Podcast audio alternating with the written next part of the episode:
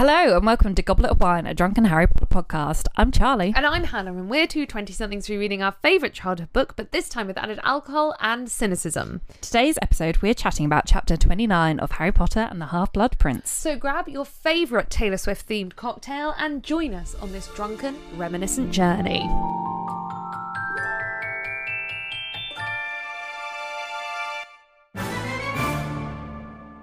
Hello.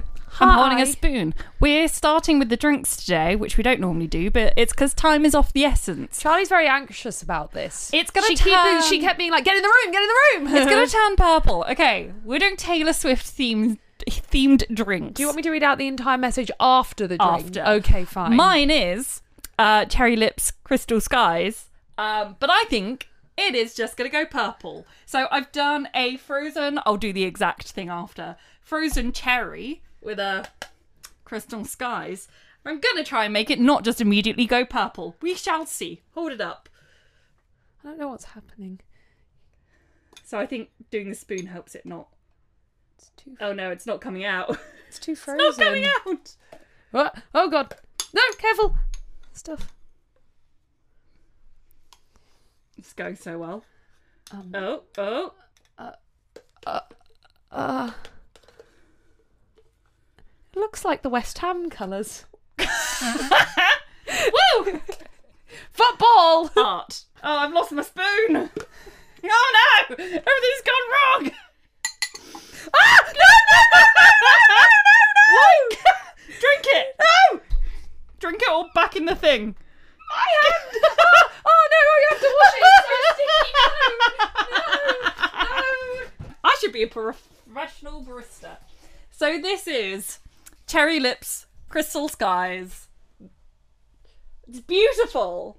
Yeah, I specifically told Hannah I needed straws, and the vile wench got me no straws. Okay, so specifically the red side of it is frozen cherries, frozen Coca Cola.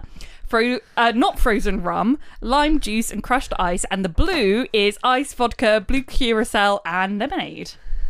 Might taste disgusting, and it will definitely end up purple. But um, My room, this room's gonna get so sticky. Mm. It tastes like a slushy. I mean, it basically It is. I don't know what drink I'm tasting. I feel like the blue doesn't taste of much because I didn't. It was a lot of ice to try and get it to the right consistency that it wouldn't just merge with the red. So and I didn't taste test it. So I think the drink will get nicer once we're past the blue. How exciting.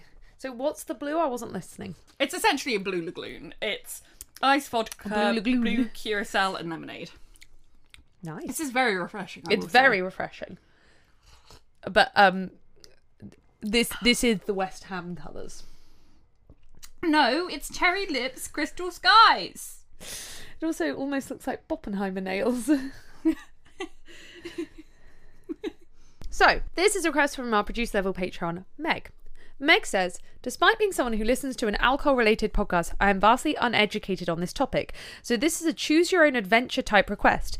Can you each please choose a Taylor Swift song? So, you haven't actually said what your song is, you've only said the lyric Blank space. blank space and create a cocktail that matches the vibe of that song. It could be your favorite Taylor songs or just one that inspire you to create something fun. What a great request. Thank you, Meg. So yeah, you came up with this and I'll do mine halfway through because th- this is made of ice, so it has to be done first. We've done things so out of order, I don't know where to go next. How are you? Oh, the it- cherry bit's nice. I just got a bit of cherry. I'm finding it difficult to drink this drink. I really wish I'd I really wish I'm in that sorry. pub we were just in I'd remembered to steal some straws.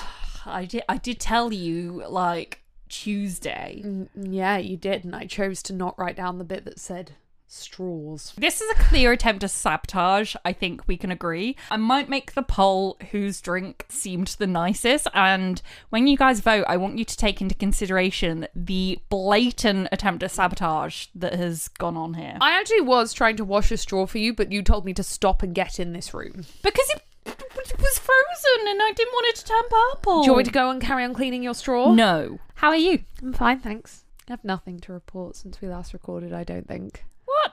What? We we saw Barbie Oppie yesterday. We saw Barbie Oppie yesterday. Barbie was incredible. Oppenheimer was also good, but obviously Barbie is the superior film. yes, genuinely, it was fucking fantastic. It was like I brilliant. don't think I've scream laughed like that at a film in fuck knows how I long. like fully cry laughed at one Yeah, point, like fully, not just like a tear, like sobbing, couldn't watch the next scene probably because I had cry laughed so much. I'm Bella Uh, uh, I, I went to France.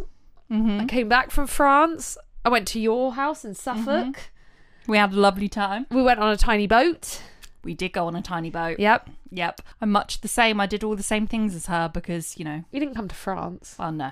You don't like the French. I actually did come to France and I followed you around the entire time, just in a moustache Oh, good lord. with a baguette. With a baguette. Right. You know that thing where it's like, oh, it's stereotypical that French people carry a baguette around. They don't really do that. At least seven times a day, I saw people walking along with a baguette under their arm. Yeah, I was that like, this is not stereotypical. The French are walking around with baguettes under their arm. That was me. How are you? Same old, same old. Oh, we're we're testing some new equipment. We got a new mixing desk. I think it looks less technical than the last one because it has a big coloured button. It's so colourful. We will insert a photo here over Hannah's face. She says, "Why would I do that when I'm editing? I'm going to put it over your face. I'm going to put it over your. don't. Don't, touch my lips."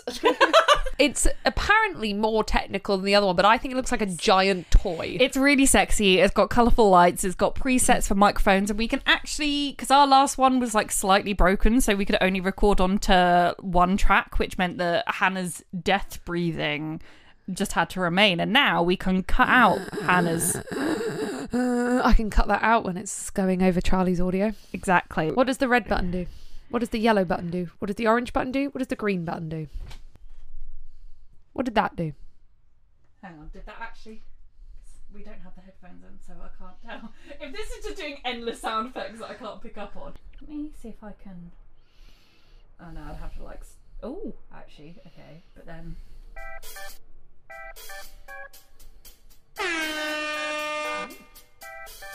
Did that do it? Well, it's got a sound wave. Oh no, that's the same as me talking. It's me. Hi. No problem.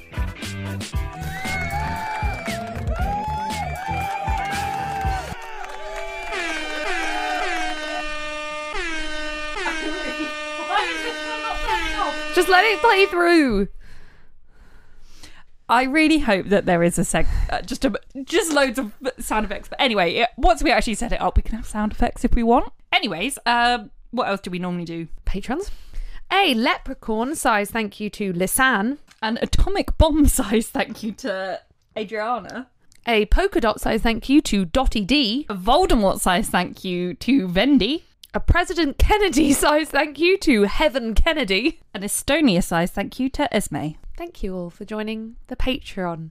We just recorded an episode that we call bad advice, but it was mostly good advice, apart from when someone asked us how to hide a body, um, which I'm not sure you can ever be given. Be give. gi- gi- the- I'm not sure you can ever give good advice to the question, "How do you hide a body?" I mean, I'm glad we can't. I'm sure someone can, but I would be concerned. It would also be very dumb of us if we could, if Yeah. we actually did. You know, maybe we do know perfectly how to hide a body, but it would not be wise for us to advertise the fact that we know that. Questions. A few episodes we asked, who would your Harry Potter fan cast be? Uh, some little shit replied, one man show, Neil is everyone. Please stop contributing to this man's ego. Someone said Timothée Chalamet. Yes, he's American. Sorry, as young Tom Riddle. Please stop casting Timothée Chalamet in things. I really dislike him. Same. I don't get why everyone's obsessed with him. No, I really don't get I the Timothy don't. Chalamet hype. I really, really don't. you really by Hannah Yeah, yeah, yeah. Braggins. you can't tell the difference even when we're on video. Come on. Someone said, not an answer, but was listening to Hannah talk only to look at the video and see it was Charlie. Can one of you develop an accent? Please, I've been failing for years now and I'm never going to get it. You're better at accents than me. oh, hi, the new. I'm not developing an accent. I can't believe you can't get it even with video. Someone says, your mum. I know the classic is Ben Barnes as Sirius, but I headcanon Sirius as gender fluid person, so 100% my fanciest Sirius would be some kind of gender queer actor. That's fun. I know not a single actor. I live under a rock. Mood. Yeah, because I'm reading through this and I'm like, can't read that, I don't know who it is, can't read that, I don't know who it is. Someone else says Ben Barnes is Sirius, classic, but Ben Barnes is says he's relatively young, Sirius. Richard Madden as James Potter. For some reason, I dislike Richard Madden. Ben, I love Richard Madden. Ben Barnes is Sirius, and Andrew Garfield is Remus. Louis Partridge is Harry. Don't know who that is. Those are some great responses. You're still flicking. I just don't. I I feel the mood of I know not a single actor. I live under a rock mm. because I don't know who half these people are. Yeah, everyone always says Ben Barnes, and I'm like, I don't know who that is. I know who it is because people say it all the time, but I don't actually know what he's been in. Chapter 29 The Phoenix Lament. My first note was Harry doesn't want to leave Dumbly's body oddy oddy. Body oddy oddy. Body oddy oddy. Oi, oi, oi. My first one was, yeah, Ginny. So Ginny manages to get him to leave, which raised two questions. One, how does Ginny know to go out there? How does she know Harry's there? No one else knew.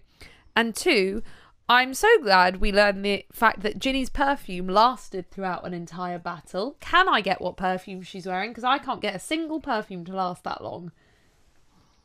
I didn't put any on today. Oh, I was gonna say because I can't smell. I, I didn't put any on today, sorry. I didn't either. Oh. But yeah, like I know you can't smell your own perfume a lot of the time because you get used to it. But Harry's like, oh, we only recognised it was Ginny because the flowery smell. I'm like, it's like two o'clock in the morning and she's fought in a battle. Is her perfume really still on? Maybe that's just her natural. Do you think Whiff. she she she sweats flowers? Yes, Great. She's that perfect. Yeah, she's just like that girl. yeah, she really is. She's Barbie. Yeah, she's never had a yeast infection in her life. Ginny confirms that nobody else is dead. And then Harry goes, and then Ginny's like, oh, but Bill. And Harry's like, what? And Ginny's like, oh, he's like really injured. Don't worry, he's not dead. And Harry goes, are you sure? Like, I don't know. Yeah, maybe Ginny hasn't actually checked whether her brother is alive or not. Like, what do you mean, are you sure? She's like, oh fuck yeah, I forgot. yeah, actually, no, actually, did die. yeah. Oh, yeah. Now you've said, "Are you sure?" I've realised my brother is in fact dead. Yeah. But Bill's not dead. He was attacked by Greyback and his face is unrecognizably torn up. Which, like, I really don't think the films did a good job of. They just kind of put, like, two lines down his face and he was like, Greyback. Which they also didn't show it in the sixth film, so what was the fucking point of putting that in? Yeah. But, like, the books describe him as looking like Mad Eye Moody, like, flaps of his face fucking hanging off. Poor Bill. Yeah. Like proper mangled. The others, again, this made me question how Ginny knew to go out to the grounds to find Harry because they go to the hospital wing where everyone is gathered around Bill's bed and none of them know that Dumbledore is dead. Like, this is news to all of them. And I really like Ron in this moment. Like, we've brought up a lot how Dumbledore is like obviously extremely manipulative and like whether that's for the good or not, he just is of the people around him. And Ron is standing there going, Where's Dumbledore? I need him here now. It is his fault. Bill is mangled. It was on Dumbledore's Yeah. orders, so bring him here now to help. Mm. Like, and I like that fight from Ron that he doesn't idealize Dumbledore in the same way Harry does. In this moment, he's like, he told my brother to fight, so he can fucking come here and sort it out. Mm. It is kind of wild that clearly, like, Ginny knew what had happened to her brother, and she's like, I'm just gonna go on a walk and find my boyfriend. Like, bitch, how codependent are you? Like, Yeah, presumably she was just going on a walk and kind of followed the stream of people out to the front. I feel like you wouldn't just go on a walk when your brother was. I Like, don't know. Sometimes you need like different people react to things in different ways. Sometimes you're like, I need air. Yeah, and then she was like, Where's everyone going? I feel But like- it is a bit confusing. I feel like she was looking for Harry. I don't know. Yeah. I mean, everyone's just like, oh, there he is. Like, yeah, actually, did you not wonder where he'd gone? He could be like dead in the grounds, to be fair. Harry then has to explain what happened, and he's starting to explain everything when he stops because a phoenix begins to sing. And I love the words own. Um, his own grief turned magically to song. It's very beautiful and like a, a good way of writing about when your grief is encapsulated in a song, and sometimes you can't like sometimes grief can be so strong you can't articulate it and then you hear a piece of music or a song or a poem or some form of medium and you're like oh okay other people have experienced this and this is how it feels from an outside perspective. Do you think Misu will sing when you die? uh yes Exactly that. I think Todd will beatbox. realistically, both cats, if we died alone in the house, would just munch on our dead bodies because that's what cats do. I mean, Tr- Todd tries to when I'm still alive. So And Todd tries to do it to me as well. yeah, Todd nom, nom. really hated Hannah last time he saw her. Todd hissed at me. Yeah. Many times. And he doesn't really hiss. I hate the Fantastic Beast films for a lot of reasons, but they've really just made me not able to take the Phoenix thing seriously. Yeah. The whole Phoenixes find Dumbledores. I'm like, in a way, I I can't articulate why, but just something about that being a thing kind of ruins it for me. I prefer it when it's just like See, uh, that hadn't crossed my mind. So could you please stop ruining things for me by bringing in Fantastic Beasts lore? sorry. It's not canon. No, I know, but like it just I prefer it when it's like he was just a good pet and a good owner Yeah. and this is just him honoring him as opposed to it being like uh phoenixes have this weird obsession with this one random family for some reason. This is a phoenix Exact- finding a Dumbledore. Oh yeah, yeah, yeah. Ah. yeah no it, it yeah i hadn't thought of that and now it's yeah i Soz. hate that because like yeah we know that dumbledore is like canonically like 150 years old it hasn't been said in the book how long fawkes has been with him but obviously it's implied like a very very long time and something i had never considered until kind of i guess the first time i read this chapter and every time i read this chapter since is how heartbreaking it must be to be a phoenix because you can love an owner and be so loyal to an owner but you will always outlive your owner because i suppose what's the, every time the phoenix is reborn it's always Fawkes right? So that implies it's always the same animal it always has the same memories characteristics and mm. personality. So a phoenix will see every owner it ever has die knowing that it will always outlive them Yeah. and that's really heartbreaking Yeah, and they probably don't have like a great concept of death either. They're probably like, mate, where what why where don't did- you just come back what Come back, dude. You've been a bit dramatic. burst out as a baby again like I know you fell out a window, but like get over it. yeah yeah i wonder what their concept is of death or whether they're so wise they kind of know that. It's one of those things which like i've never understood why in twilight it is seen as a good thing to be immortal. Like all the characters we care about become immortal. Immortality sounds like the worst thing i can ever imagine. Yeah. even if most people you love are also immortal mm. god i couldn't stand to be immortal. Like Yeah, I I don't I wouldn't want it, but like I don't hate the interpretation like in Sarah J. Maas's novels where it's like they can be killed, but it's just that they you, you know, they don't get to like 90 and go from old age. Like Yeah. I quite like that as a thing like they can die, but like they just don't have like the human lifespan. But I suppose that's technically what it is in Twilight. Like a vampire can be killed. Yeah, but like I hate this idea of like whenever it's in something where it's like they literally cannot die. I'm like, okay, so like in billions of years or whatever, when like the universe doesn't exist or something, you just like a conscience just like floating about. Like that's fucking torture. But Like, that's why that's why I've always liked phoenixes because I think there is this element of sadness to them. Like I think they're portrayed quite well as an incredible but sad creature. Whereas I never understand fantasy novels that use human mortality, uh, human Im- immortality as a goal. Yeah. Name of the Wind spoilers if you care, skip a few seconds ahead. But um and this is kind of like super explicitly like said, but it's kind of what you add up and stuff. But there's like a character in that that's like I mean, they're not like a character such as more like a figure that's like talked about in stories and stuff. And Right. the story behind the character is that they like had this, you know, epic love of their life. She became ill. He tried to make himself so powerful to save her. Couldn't save her, but at that point had become so powerful that he could not die. Mm. And now he's like the big villain because mm. he's basically just trying to destroy the world because he's like this is the only way I can die if I just like destroy everything because he's so like does mm. not want to be alive anymore. I don't know, it's more interesting to be like things and people that are immortal. I feel like at certain point that would turn you. Cr- insane. Yeah. You couldn't see the amount of horrors that the world has to offer forever and ever mm. and ever. You just couldn't. And also, humanity, and even if it's a fantasy world, because it happens in fantasy worlds as well, making the same mistakes over and over and over again. Like the only one of the only reasons that the horrible things that humanity does is almost copable is because it's new humans doing it every time. We never learn. But if you're immortal and you're just seeing them do it over and over again, there's no way you could live with that knowledge. Like Yeah. Immortality is a sad concept, so I find it strange when fantasy novels treat it. Like I like what you're saying about Name of the Wind because that is a good reason to be a villain, I think. If you're trapped as immortal, that's a great reason to be a villain. Yeah. Whereas like yeah, I feel like some fantasy novels treat it as like it's great because you get to spend eternity with the person you love. I'm like, no, that's not a good reason to be alive forever. Absolutely not. No. Yeah. And also, I do really like the the the concept. Not the concept, but it's written about a lot. There's this one line that I read in a poem once that was "Life has a skin of death that keeps its zest," which essentially means that l- it's the same thing that's in Medium all the time. That life often you only appreciate everything about it because we are aware of our own mortality.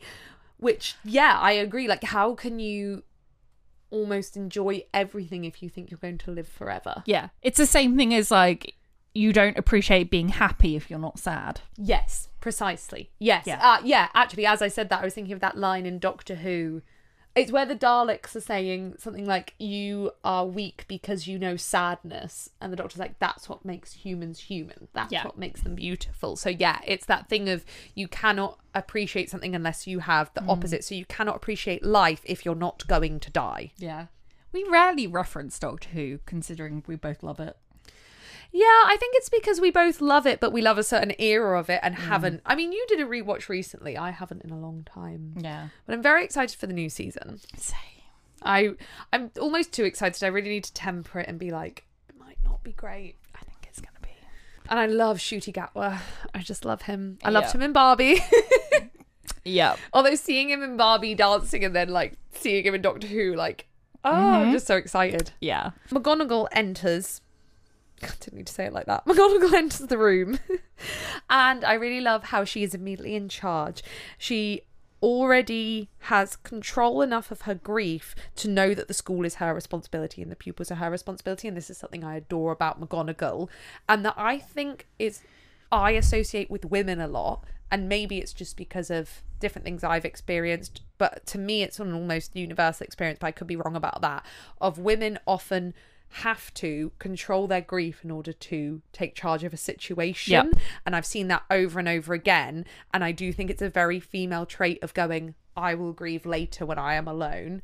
I have to be in charge of this Yeah. situation Yeah. which is sad that it's put on women, but I love it for McGonagall in this moment. At the end of the day, she is in charge of a thousand pupils, and she does have to do this in this moment. Yeah, I think it also makes it extra sad then when we kind of get to the next book and it's like she's no longer in charge. Like she's had that taken away from her. Oh, yeah. And I think especially it's not something that massively upset me growing up reading it, but now as like uh older woman that's been in the workforce and it's like that classic thing that I think most women know that have been in the workforce where it's like you've been responsible for something Yeah. and you've been doing a job anyway and yada yada yada yada and you've maybe even been you know like the you know because she's like the deputy head So Right. you've, you've been like the deputy and then it ends up just like being given to someone else or whatever Yeah. when it's like I was doing it anyway, I was next in line, or like any of those number of things, or like I headed up this project and then all of a sudden it's been given to someone else. and, Yeah. like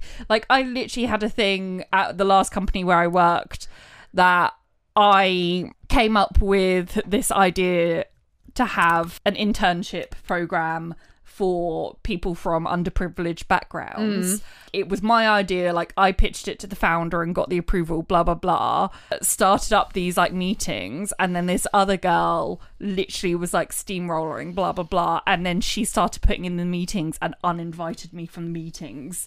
And I was so done at that point with the company that I was like, I'm not gonna fight for this. But in the end, like she literally at some point I was like, hold on, like what's ha like and I just all of a sudden was like, I think I've been uninvited from these meetings. And I was like, this is my project, my idea, and someone else has just come along and uninvited me from the meetings. Yeah. And then she got like all of the credit and stuff. And I was like, this was literally my idea that I pitched.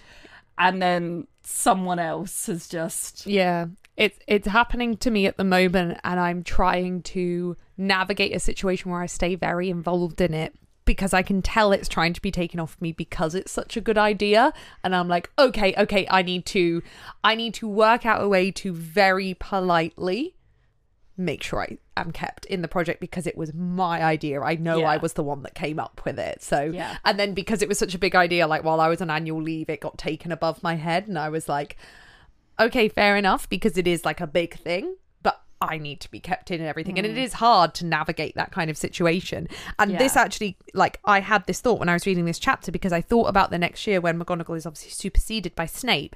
And my initial thought was, God, why didn't she quit? And the answer is obvious because she had to protect the pupils because the pupils come first. And this is why McGonagall is one of the best characters in Harry Potter because you know like this would have hurt her so much but it doesn't matter. Even if she got relegated to fucking caretaker she is staying at that school. She would stay underground in that school. She would stay as a cat amongst the other cats in that school to make sure every last pupil was safe. But yeah she's just oh I She's love her. mother. and also and that is epitomized also all of this in this moment as well and epitomizes a lot of other themes of this chapter when she walks in and says harry and it's the first time she's ever used his first name because in this moment Harry is not a student he is an equal he is in the battle with them he is a member of the order of the phoenix and he is not a child Yeah, yeah. and like It's her a- using Harry just epitomizes that these like whole chunk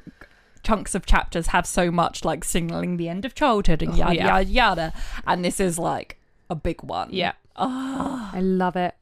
Yeah. I just Oh, I love it. And it's such a symbol of like respect from her as well because although like obviously Dumbledore has been like obviously like the biggest character ever throughout the books like McGonagall has been there since the first book as such a prominent figure in Harry's life and he has such deep respect for her and oh I just I love it and I love the way that comes full circle in book 7 with one of the only times he uses an unforgivable curse to defend her Oh, I just love McGonagall. yeah i am always a sucker for any character that like doesn't have parents and finding the parental figures and i just i'm a sucker for it. I just love it as a plot line. Yeah, and I'm also a sucker for the extremely stern but fair woman who has an absolute heart of gold. yeah yeah love, Like, love it Love it. love mcgonagall So the Order of the Phoenix are all completely shocked about Snape. McGonagall, for all her strength, actually has to sit down, have a chair put under her. She almost collapses.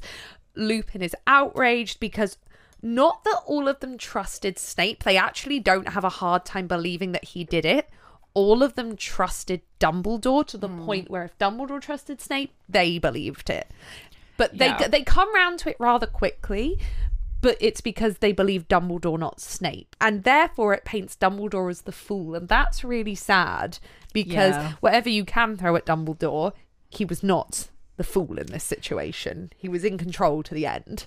Yeah, definitely. I think I've got multiple references, and one of them I can't remember, but another would be Succession in terms of telling the story of like getting to a certain age and having people think that you are the fool, that you've like lost your wits and lost your judgment. And definitely one of them is Succession.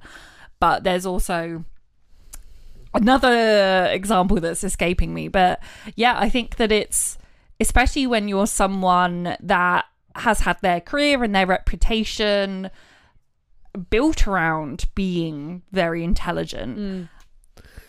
There's kind of nothing worse oh, than God, yeah. getting to the point where it's like people think I'm an old fool. And the fact that Dumbledore was willing, he knew that people would think that he was a fool when Snape unalived him. And he was willing to have his like entire legacy repu- reputation, like his life his life's work come down to oh he, he was an old Trusted the fool wrong that person, yeah. trusted, you know, someone. It, that he wouldn't give up why he trusted Snape, even though a bullshit reason, and that he was willing to do it just so that Draco would maintain his innocence. I know he's a great character, but this is like one of those good moments of Dumbledore Yeah. because that's like The lack that's his life work, his entire it it's an entire lack of ego. There's there's not a shred of ego there. He, Yeah. he does his own legacy does not matter to him. All that matters to him is defeating Voldemort. But in the same way as Harry, it's defeating Voldemort where the individual matters. And I think this comes back around in the next chapter where it's so poignant that Harry asks about Stan Shunpike to the Minister of Magic. And again, Dumbledore is obsessed with saving Draco, one child, one person, but they Harry and Dumbledore both think the same way that one person epitomizes a system. So although Dumbledore is a greater good character, he yeah, ruins his entire reputation mm. for Draco. Yeah, and I think like on the note that you said about ego, I think that Dumbledore's had no like regard for his own ego since the whole Grindelwald thing. I think that for him was like became a point where he was like, I'm not a person that like has this level of like judgment and greatness and blah blah blah and like from now on like my entire life kind of needs to be repent re- repenting for these mistakes that I made and Yeah. I think that this def- definitely contributes to him willingly going to his death knowing he'd look a tit because he's still trying to make up for the mistakes of his youth mm. Yeah. Yeah. which I mean fucking more people should be like that Yeah, and the thing is, like, when you look back at it, he did make massive. This, yeah, yeah, it makes sense. He done basically goofed. why why he did that, but he's also regarded as the most powerful wizard in the in the world, and that he still doesn't ever let that get to him. Yeah. Like, yeah, Yeah, everyone's kind of blaming themselves about Snape, which I, I mentioned last episode about the whole like Neville kind of said like Neville was clearly the only one that was a bit like, oh, like I should have stopped him. Yes. Whereas everyone else was like, oh, we just didn't know. Yeah, and like yeah, it's I think it's very accurate that everyone blames themselves because and it's also like everyone is going through the stages of grief at the moment and one of the stages of grief is like blame. That is a hmm. common stage of grief. So everyone's going through that. But Harry is also everyone's going through that because Harry has taken on the role of interrogator and I think again it shows how much he is no longer a child in that he is interrogating McGonagall. He is standing and Yeah. McGonagall is sitting collapsed in a chair and he is like, What happened? Tell me what happened Yeah. tonight. And then he goes around the room, he's looping what happened, Mc- uh, Hermione what happened, Ron what happened, and is interrogating each person, not in an aggressive way where he's blaming. Harry never blames anyone because at the end of the day, he blames himself the most, but in the way where he has to understand how this happened. Yeah. I think it's also a case of like hindsight is 50 50, where it, the moment they're like, okay, Snape's a bad guy, all of them are like, of course he was a fucking bad guy. Like all of the signs were there. Yeah. And the only reason none of them like thought that he was was because of their faith in Dumbledore. Yeah. And then the moment that faith in him is destroyed by this idea that he was a silly old fool that trusted the wrong man, it immediately makes them like, but the signs were there. We shouldn't have just taken this silly old man's word for it. And it, it says a lot about the fact that their view of Dumbledore changes in this moment that kind of gives them that like, but of course, like we should have seen it. Yeah, especially because the only reason Harry, because it's shown that even McGonagall and Lupin, who in this situation we kind of view as Dumbledore's most trusted seconds, I guess, like Kingsley should also be in that list, but he's not in the room at the moment, do not know, are never told why Dumbledore trusts Snape. And Harry actually has more information, even though it's the incorrect information. He says, Oh, I know. It's because Snape regretted giving the name of my parents. And that's the only information he can give. And they're all like, That's a really flimsy reason. That's nothing. I thought it would be more than that. And it is a really flimsy reason because it's not the final reason. The final reason is also fucking flimsy, Really but flimsy. like, whatever. Let's pretend for a moment that the final reason isn't flimsy. What Harry says is fucking like uh, yeah, it makes Dumbledore seem like an idiot because it's Yeah. it's no way near good enough. And Harry presents it as this is the reason Dumbledore told me. Yeah. So yeah, they piece together the story of what happened uh, with Harry interrogating each person in turn. Um, so Malfoy got past the DA with the Hand of Glory. Hermione and Luna let Snape go because they needed to help Flitwick, and none of them made mistakes. They only made mistakes in hindsight. Ron is like, I messed up. How did he mess up? It, it, he didn't know Draco Yeah. would have the Hand of Glory. There was, and he was like, I couldn't fire a spell because I'd risked injuring someone. That's smart yeah, you're not going to fire a spell into a completely pitch black corridor. You're not going to injure your own people. And yes, Hermione and Luna were guarding Snape, but Lupin points out that if they had tried to stop Snape, stop Snape, he would have murdered them, which he wouldn't have done. I don't know. Snape's grey enough that maybe he would have. Hmm. Like, all of them are blaming themselves, but none of them actually did anything wrong. It's just all of their actions combined did Yeah. cause the situation. Then Mr. and Mrs. Weasley and Fleur come in. They must get so sick of the hospital wing. Fucking again. Really? But it's Bill. Why is it Bill this time? I thought he left school. I know we can't really keep track of our children, but I'm pretty sure he left school. I'm pretty sure. Like, let me just. Oh, yeah, wait, no, that one left. yep, yep, yep, yep, yep. Mrs. Weasley begins dabbing Bill's face. Dabbing. I'm just dabbing. We're so cool and down with the kids. Yeah. Mrs. Weasley begins dabbing Bill's face, and she says something which I think, from an outside perspective, like seems selfish, but I do think it's the kind of thing that you say in a moment of grief and horror, which is it shouldn't matter, but he was so handsome. He was such a handsome boy. And the thing is, I can understand her reaction because when trauma happens, like the weirdest things come to the mm. surface, and I understand this is her going. I don't know how to process what is in front of me. Yeah. I also think it's just a very mother of a certain era thing to say. Yeah. Like, but I mean, at least it's said about man because I feel like this is the kind of thing that would normally be directed at a woman. Yes, I am glad it's about a man. I think you're right. This whole next section with Mrs. Weasley and Fleur is very of its time feminism. And by that I mm. mean I think we're going to criticize it because if it was to be printed now, it's it's really not that feminist. It's about like, oh, a woman has finally proved herself to be a good woman because she's seen past the looks of a man. However, when this was printed in the time it was printed and knowing J.K. Rowling's politics, it was deemed as like, oh, but this woman is good because girl power in this moment. Yeah. Like, it, it's Oh. very of its. Mm. Mm. it's very of its time feminism, this next section, I think. Yeah.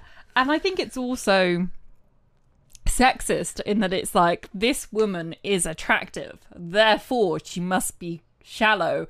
And then it's trying to be like, ooh, but she's not actually shallow. And it's like, She was never shallow. Okay. She was a fucking Triwizard champion. this might sound like a really random comparison, but it's like, you know, Susan Boyle, I do know Susan Boyle. who, for anyone Not British. I don't Not- think she ever left the British sphere of things. So it was this thing like back in the 2000s when like X Factor or it might be Britain's Got Talent was all the rage. But this woman called Susan Boyle auditioned for one of these shows where like the typical thing is it's either like really amazing people or it's these really like delusional people that think that they're like amazing singers aren't aren't. And the thing was is that she was a woman of a certain age who was like classically like unattractive. So and it's so bizarre to look back on now but everyone fully went into watching this like she's not attractive therefore she's got to be one of the these delusional weirdos Well, it's also the way they cannot sing. framed it. So, like the the framing of the show was always the same. The delusional people would come on, and the music would start, which you knew meant they were hmm. going to be bad, and there would be laugh tracks, and there would be people giggling. but a lot of it was just oh she's not attractive and Yeah. therefore she must be you know yeah. But the Uh, the audience reaction was always cut in. That's not real. So they cut in audience reaction of her of people being like. yeah "Hmm," so that you would be tricked in this moment into being like, yeah but it was this really just weird thing where as a country we were like well she's fugly so she's gonna be shit it's like your physical appearance has absolutely nothing to do with your ability to sing But as, but all humans have a bias bias towards any physical appearance, meaning Yeah. that we're better at things. Yeah. Like like you. It, it's it's been proven time and time and again that it doesn't matter what it is singing science uh, like academia anything I mean, yeah, pretty people are viewed as privilege is a thing. it. yeah But anyway, so then obviously it turns out that she's this like fucking incredible singer. But like, I kind of can't remember where my point was going with this now. But like, this kind of just reminded me a bit of this of like, you have preconceptions about someone because of the way that they look. Yeah, it's just a bit like it's not really feminist to be like, oh, the plot twist here is that the pretty girl isn't shallow. It's like that. No, that's That's not feminine. That's sexist. Like, yeah, because also Fleur has proved again and again and again that she isn't shallow and she is brave. She was a Triwizard tournament. She advocated for like for Victor and for Cedric during the final task when they were like taken down. She um she left her family at home so that she could learn English and then uh, got involved with someone who was part of the Order of the Phoenix, so got involved with someone fully knowing they were in the resistance against Voldemort. She has done nothing to ever prove she isn't brave, but because she's stereotypically pretty, and a lot of the women in this series are not, because that's how J.K. Rowling likes to view people. She's Yeah. viewed as, oh, well, she must be a bit dim and only obsessed with looks because Bill's really handsome and that's why Yeah. she's chosen him. And I mean, it's that that classic thing of when you're a woman, you have to be attractive enough to be taken seriously, but if you're too attractive, you're not taken seriously. Yeah, exactly. On that note, I'm going to make my drink. Yay! So, I invented this before I read that it had to be song specific. So, this is a Fearless era drink, but I suppose we could call it a Fearless drink. And I was going for just kind of throwback. I, I'm, I'm, I more went with vibes rather than direct things. So, this cocktail has in it lemon juice, white rum, apple cider, bitters, maple syrup. And I just wanted it to feel like Taylor Swift's old country style stuff. And I felt like maple syrup and cider just felt very like American country girl. Yeah. So I just wanted to kind of have the feeling of like country Taylor vibes and also the colour is fearless. Nice. Colour. Cheers. Oh, that is lovely. I just love lemon. It's very lemony. Oh, but I can taste. Oh, I'm getting the cider and the maple. Yeah. So what is in this? I just read it out. Didn't listen. Really nice. Yeah, I really like it. It is giving me the kind of vibe I was going for, like Mm. still a country artist, maybe the first drink you have. Bit complicated for first drink, but you know. No, it's really nice. I love anything lemony. So And I put it in a brown glass as well, so it's very fearless era. Country Taylor vibes. I also tried to do a curl of lemon on the side, but I don't know how to make it curly. Fearless. So yeah, in this not very feminist old feminism moment, Mrs. Weasley is dabbing at Bill's face, lamenting that oh, he was so handsome it doesn't matter, and he was going to get married. And mm. Fleur fires into a rage. I'm so glad she finally stands up for herself. I'm really glad. This family has been shitting all over her. As much as I love Mrs. Weasley, she is that stereotypical nightmare mother-in-law. Literally, she is being like every stereotype ever. And it's like And yes- for protectiveness, but Fleur has done nothing wrong. Well, she's been a bit rude at times, but she's just French. yeah. Yeah, she has been rude. She was really rude about Celestina Warbeck, who Mrs. Weasley really likes. Yeah, but she doesn't deserve like this level of she's got to break the engagement because he's got scars. Like, Yeah, yeah. And like maybe Mrs. Weasley was thinking like, oh, he'll be too injured for the fact the wedding's in a month or two, but like it isn't what she means. No. So Fleur's like, what do you mean? Of course we're going to get married. Why would this change everything? And I love the fact that she's confident enough to say, I am good looking enough for both of us. Why does it matter? I'm Yeah. like, brilliant. Absolutely brilliant. Of course mm-hmm. you are. And Mrs. Weasley finally offers the olive branch to Fleur by saying, when Fleur says this and grabs the ointment off her and takes over, Mrs. Weasley says, oh, We've got a beautiful tiara in the family. I think you should wear it. And then they're all confused when the two of them start hugging. I'm like, How did you not see that was the olive branch? That was the moment. Like, Harry's like, What the fuck? I'm like, "That men was- are dumb. Men are dumb. I'm literally like, Well, that was very clearly like, Hey, okay, we're doing this. Yeah, and Um, then I hate it. Then It's so out of nowhere. It's so out of nowhere. I expected more build up rereading it. It's like as jarring as it was in the film. Thing is, when you watch the film, it's literally like you've been punched around the face and you're like, huh? And then it's somehow just as bad in the book. Like, And it- also, Tonks, that's a really rude thing to do in this family moment to go, see? See? I'm like, not now, Tonks, not now. So, yeah. it's also not the same situation. No, it isn't. So, Tonks is like, see? She loves him.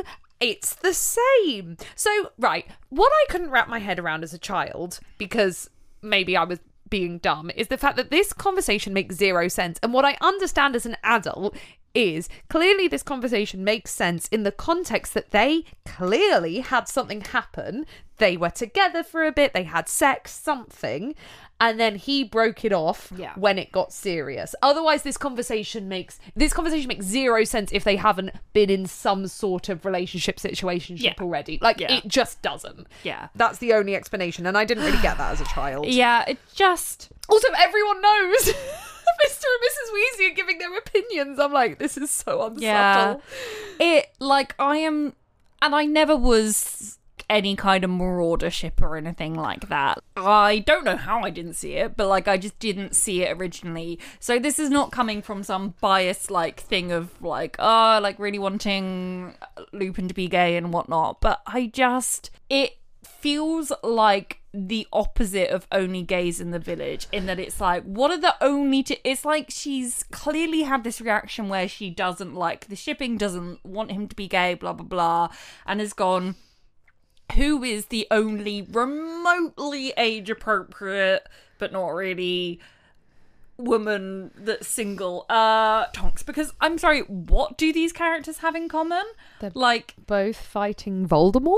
like that's it. We don't see them interact. We didn't even know that they knew each other prior to this conversation. Like no, that was the thing. This would make so much more sense if it clearly wasn't added into this book last minute. If in book five we had seen some flood, because also the only way the timelines make sense is if this fling that I mentioned, this something happened during book five. So for that setup to be there, we needed some sort of flirty banter in book Yeah. five. We need a little bit of something. that, or so even this makes sense. Even have the bit at the end when they're in the ministry, something about Lupin jumping in front to save her, Tonks yeah, jumping in front to save him. overprotective, something like that. But it just comes out of fucking nowhere, and it feels like they have so little in common. And there's just like it's just like, huh, what? That it's it just feels like she was like, shit, what hetero couple, you know, can I make? And yeah, it just feels like the opposite of only gays in the village. And also, she's very aware that this is a weird couple because textually, Lupin says,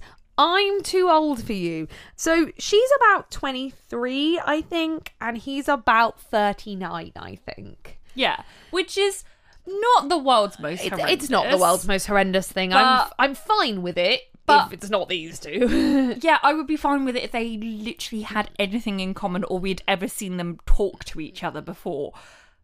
But it's just weird when you're not given anything else to support it that I'm like, I don't buy that someone that's 23 is going to have something in common with a 40 year old if you've not shown me it.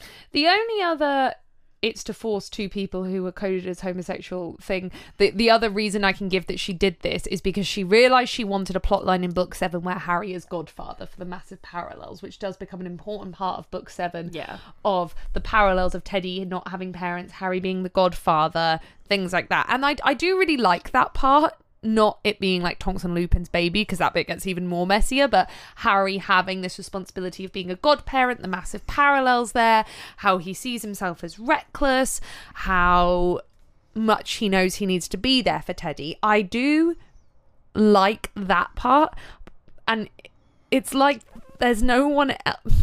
It kind of has to be Lupin because there's no one else who would name Harry as godparent. So that's another reason why it's forced in. They would not name Harry. He's got so many brothers. Why would he name Harry as godparent? Fleur saved her sister. Oh, that's a good point. And like. I don't know, you don't make siblings godparents. some people do. I don't know. I don't I'm know. Not christened. Yeah. I mean, neither am I, but like, I don't know. you I have godparents, don't you?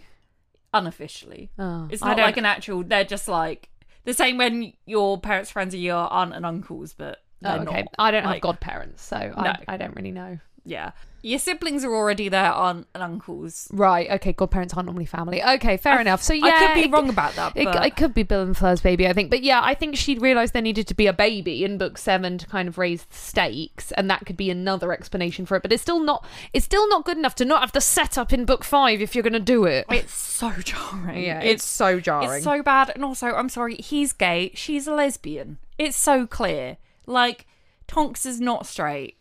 I'm sorry. It's just, ugh. It feels like we've missed a scene where they both get forced to go to like conversion therapy. like, Yeah. You know? Yeah, and it just it I almost expected it to feel less jarring than I was expecting because I was like maybe we've overhyped this and I literally turned the page this morning I was reading the chapter and I was like nope that's jarring Jesus Yep. Christ what is going on Yep. So McGonagall asked to speak to Harry in her office she's like come to my office Um, before this, Hagrid had to move Dumbledore's body. I'm sorry, but like, mm-hmm, that's horrible. And also, could they not have just No. floated it? I'll talk about this in the next chapter I find it really fucking weird that the dead body's being carried down the aisle not in a coffin Yeah. um, can you imagine that at a normal funeral for a second there's a reason why we use coffins It also then becomes a matter of what speed is appropriate. Because too slow, weird. Too fast, wee.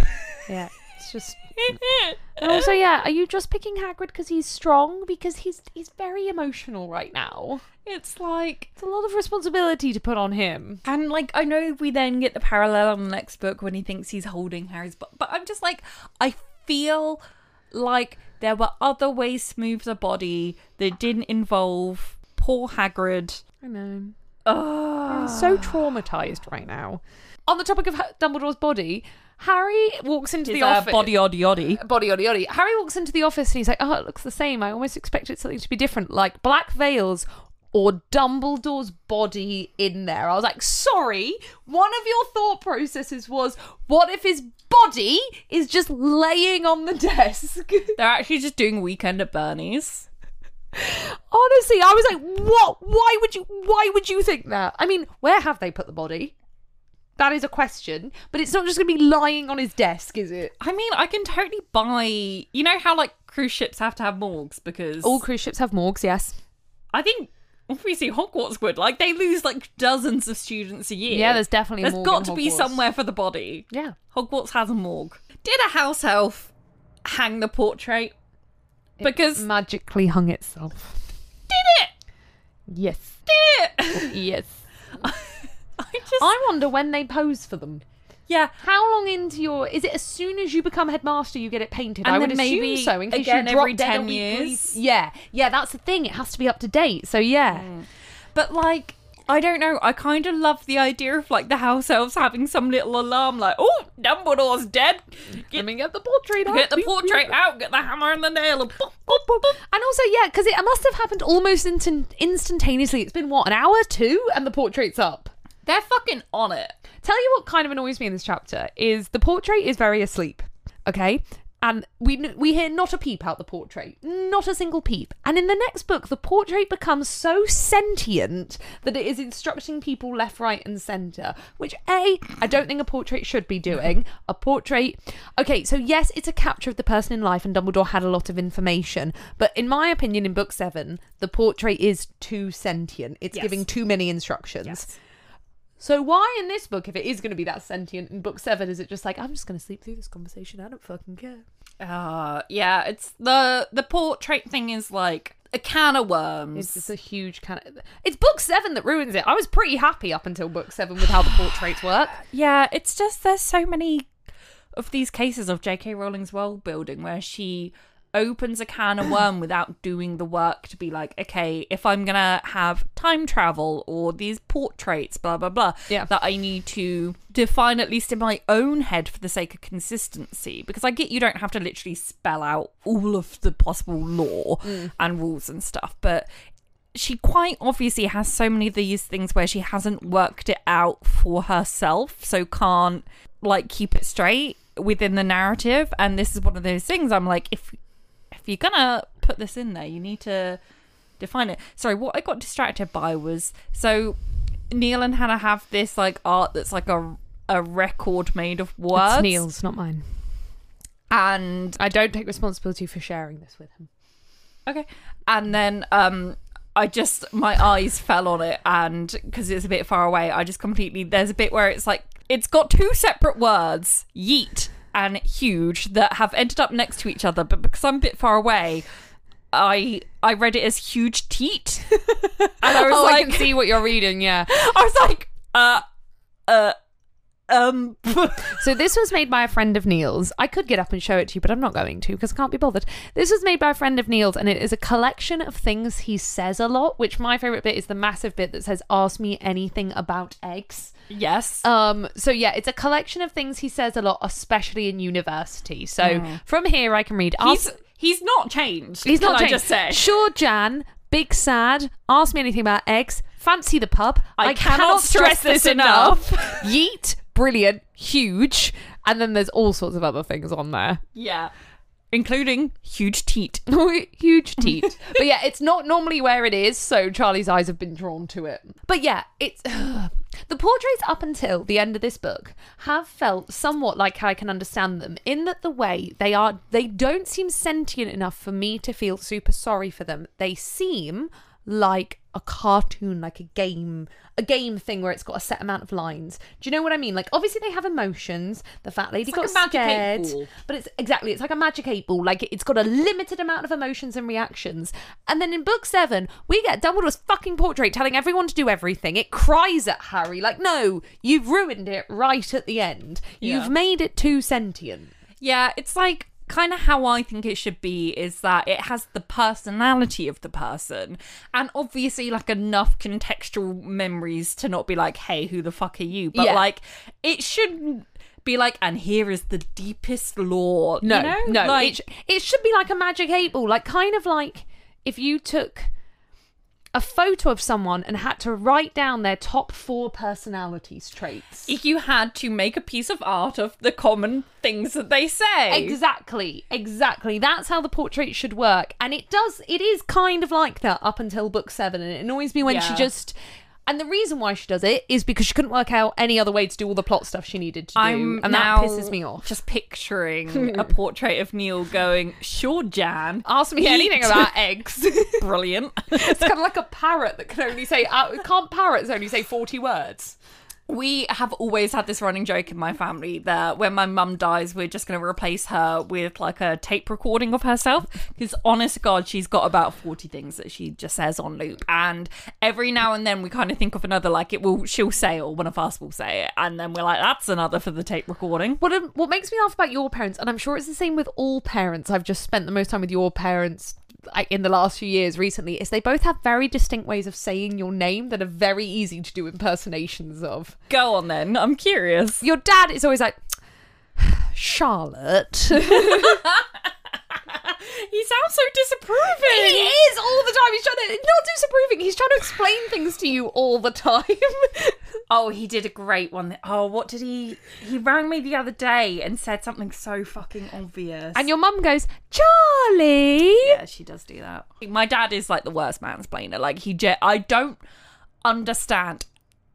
I don't His think he knows view he's doing it. I don't think he knows no, knows he doesn't. But it. like, it's just his view of me. He explains things so simple that it's like how to breathe oxygen, and I'm like, I don't understand how you think that I've like gotten to this point.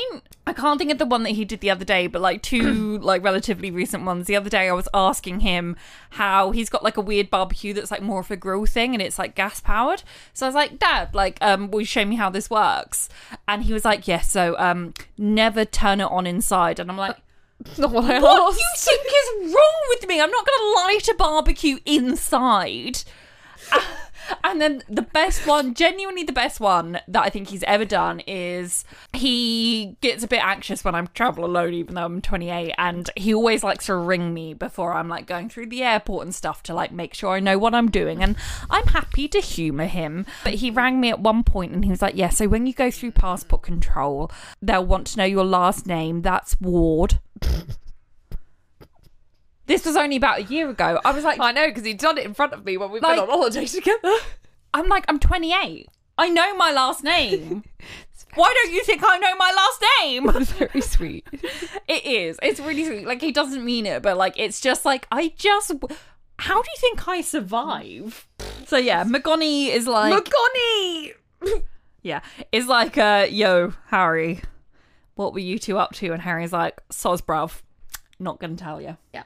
So This she- is word for word. It is. So she reverts to calling him Potter because of this, which I thought had threefold reasons. Oh god. One, yes, we're all hyping the fact that she calls him Harry throughout this chapter, but as a first time reader, you don't actually notice until she says Potter because the way you read, you wouldn't notice that sort of thing. So it shows you that for the the rest of this chapter, she's been calling him Harry. Two, why did I write one and two is the same? Two, she's also trying to regain power in this situation because Harry, for most of the chapter, has been kind of one upping the power on everyone else. She's been like, What were you doing? What were you doing? I'll tell you the information. So she's mm. trying to assert some power back in the situation. But three, I also think it shows that Harry is actually being childish in this situation. So she's reverting to using the name she calls him as a pupil because he's following Dumbledore's instructions to a pig headed level, in my opinion. Mm. Like, yes, Dumbledore said don't tell anyone, but Harry, until right at the end of book seven, doesn't really question, and I don't think really throughout the books. That he can make his own decisions that do not revolve around what Dumbledore laid out for him. And I think that Harry comes to the realization that Dumbledore never did, that he can trust people and he does have a better, a really good judgment of people and, and should let people in. Like, the kind of whole Harry's side of the battle is kind of meant to be this this coming together of misfits and miscreants and and the people at the fringes of society who Voldemort can never represent that Harry can implicitly trust because they're never going to go over to the dark side because they never can be on the dark side. And I think that we are shown that Dumbledore's failings is not sharing enough information around. Like we can view it as a good thing, but at the end of the day, Harry loses faith in Dumbledore halfway through book seven because he was constantly keeping his cards too close to the chest. And I think Harry is being almost childish in this chapter for not analysing his reason for not wanting to tell people. He's only Yeah. going off Dumbledore's orders. I think in some ways I disagree with hmm. you. I do agree that Harry should really have a moment to be like, "Hey, I can I can probably tell McGonagall." Obviously, he needs to make sure it is McGonagall first. Or also, maybe I should think about if I can tell McGonagall and decide that for myself. Yeah, but I don't think I agree with the rest of what you say. Like one, yeah, like there are some of them that are like the outcasts who would never go to the dark side, but for the most part, like you know, it's not the most diverse set of books, mm. and there's a lot of them that are like pure or half bloods that are you know white human beings, etc., etc. So that could, and I also think that I've always considered it a massive shame that Harry doesn't get betrayed by someone purely in terms of I think the uh, reoccurring theme that we see throughout the book is Harry having this like complete blind faith in his friends in the same way that James did, and James then got betrayed. Yeah. and I just it's it's not necessarily that I think it's a shame. It's that I truly believe that this is a dropped plot because I just think there's a lot of foreshadowing for it, and yeah, I think it would have been an interesting element to have to have that kind of like full circle it mirroring his father you know these themes of harry being blindly trusting and dumbledore trying to encourage him not to be and stuff and it just feels a bit i guess anticlimactic mm. in a way Yeah, I see what you mean. I think it could have been a very interesting element of the story. I think what I want isn't done to the extent I want it, which is that still at the end of book seven, Dumbledore's plan is revealed as being perfect.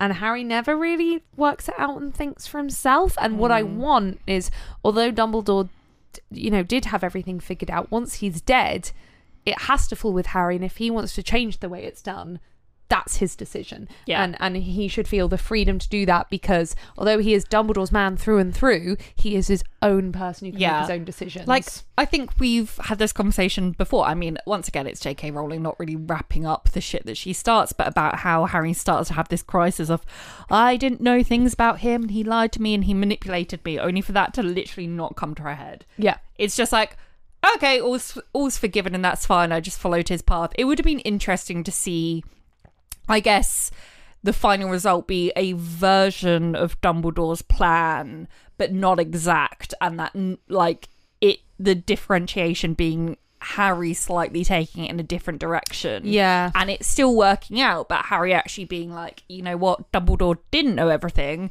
He didn't trust me with these things, and, you know, I can make my own decisions, and maybe he does it in a slightly different way than Dumbledore intended. Maybe the good point for that would have been the Deathly Hallows because of how Dumbledore kind of added it in in this like last minute not very well thought out thing. Mm. And whilst I do really like what happens, obviously, with the wand, it's really, really smart and it's like a make or break moment. It would have been, I think that would have been the interesting one for Harry to make the judgment call against what Dumbledore wanted. Yeah. As much as I do like the whole wand ownership thing. Yeah. Yeah, I'm kind of waffling at this point, but yeah, it would have been interesting to see Harry maybe getting betrayed and also Harry deviating from the narrative that Dumbledore, because yeah, she just sets up a lot of like a lot of foreshadowing that Harry will get betrayed, as well as a lot of. I was halfway through. I mean, I, I was almost at the end, so I'm not going to finish my point because I was pretty much talking in circles, and then the camera cut out. When do we not talk in circles? So the other heads of houses come in and they discuss closing the school next year. Which how would that help? I Explain to me how that would help. It's such an overreaction. You don't close the only school in the country That's, it's the only school because the headmaster died. And also, it's like, well, you know, will the pupils want to come back? Uh, okay. One, yes, they can be homeschooled, but yes, some of them will. Two, it's the only school in the country. How is they going to take their exams? Like, yeah, they could take them privately at home. But three, as Hagrid points out through his metaphor of his own life, this is the only home for a lot of pupils. It is a boarding school, and all the Muggle. What about the Muggle-born children? Like, yeah, they're not allowed in next year. Let's just disregard what Voldemort does next year. Yeah. What are you talking about? yes, it makes no sense. So, like what- the school's not shut when other headmasters have died. Like, Well, what the their fuck reason are is you like, on oh, because about? a teacher murdered another teacher. Okay, so you're still the only school, and like, Yeah. okay, so let's just say you close next year, right? And let's just say, okay, because next year Voldemort doesn't educate all the Muggleborns, so yes, there's an entire year group of Muggleborns who will have to start school age twelve. Fine, that happens anyway. But let's say you do it without it being Voldemort's reign. So what? None of those Muggleborns get their letter. And what do you does that just mean they never find out they're a wizard or do you then invite them to come a year older? Like that's you the system breaks down where you're the only school in the country. It's ridiculous. Yeah. Also, I'm sorry, but Snape ejaculated Slughorn. Never a good enough reason to say ejaculated. Snape. Snape. McGonagall's then like, we'll send them all home tomorrow. And Harry's like, what about the funeral? Which, like, okay, yeah, it is a bit weird that the funeral's taking place on school grounds, but this I can get over. Like, fair enough. He gave his life to the school, whatever. So Yeah. Harry is the one that convinced them all that the school should stay open until the funeral. Yes. because they should be allowed to grieve, say their goodbyes. And it's uh, it's again showing the adultness of this that Harry's allowed to stay for the conversation to give his hmm. opinion along with the other heads of houses, and it's his opinion that ends up being Yeah. the right one. Especially when we've had this reoccurring thing of him being cut out of the conversations and then now he's being allowed in and again, the loss of childhood, yada yada yada. yada yada. Like the thing is, it should never be a shock in the next chapter when Harry says he's not coming back. Like I hmm. think it was a shock the first time I read it because this is all subtext and I was like however old and didn't understand subtext, but reading it back it's just so obvious he's going to say he's not going to come back Yeah. to school. It's so obvious this is his final time in Hogwarts. Yeah. Yeah. Uh, also, to add to that, because Harry also says the students should be allowed to stay, so he sees himself as outside the students. In referring to them as the students, mm. he doesn't see himself as a member of them anymore, which also adds to that. So Harry goes back to the common room. I don't know why I always do this, and it's bustling with people. It's really busy. Um, but Harry notices that Dean and Seamus are down there. He hopes and is right about the fact that when he goes up to his dormitory, it is only Ron there. And I just love this. Like Ron knows what Harry needs in this moment, which is he's not going to greet him at the door. It's the quiet of just just them two in the dormitory, and Ron just sits there and waits for Harry to speak. Like, okay then. Yeah. Um, I find it surprising that Hermione isn't up there though, knowing that she can get into the boys' dormitories. Was she just like, yeah, I'm going to bed? Like, I don't give a fuck. Yeah. She's probably with Ginny, presumably. Harry tells Ron that the locket is fake. And then Harry notices that Fawkes is no longer singing and has left the grounds forever. And Rip. Harry sees that as a symbol for his own aloneness. So sad. Too bad, so sad. That was dramatic. I know, I like to be dramatic. Do you want to ask me a question? How much wood would the woodchucker chuck if the woodchucker could chuck wood? 10,000 chucks. Cool. Great. Thank you for listening to this episode of Goblet of Wine. To find us on social media, search at Goblet of Wine Pod on Twitter or at Goblet of Wine Podcast on Instagram. We also have a website over at www.gobletofwine.co.uk where you can keep up with everything that we do. This podcast is produced by our wonderful Hufflepuff tier patrons Yolanda, Sir Bandersnatch, Samuel, Patrick, Michael, Kylie, Cara and Molly, Jasmine, Florian, Ashling, and Ash. If you'd like to support this podcast, check out our Goblet of Wine Patreon, where you can also gain access to bonus episodes, behind the scenes content, and our Discord. Thank you so much for listening to this episode, and we'll see you in the next one. Bye!